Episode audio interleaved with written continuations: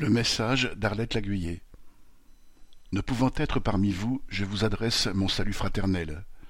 Je suis très fière et très heureuse d'entendre Nathalie Artaud poursuivre dans cette campagne le combat communiste et révolutionnaire qui est celui de toute ma vie.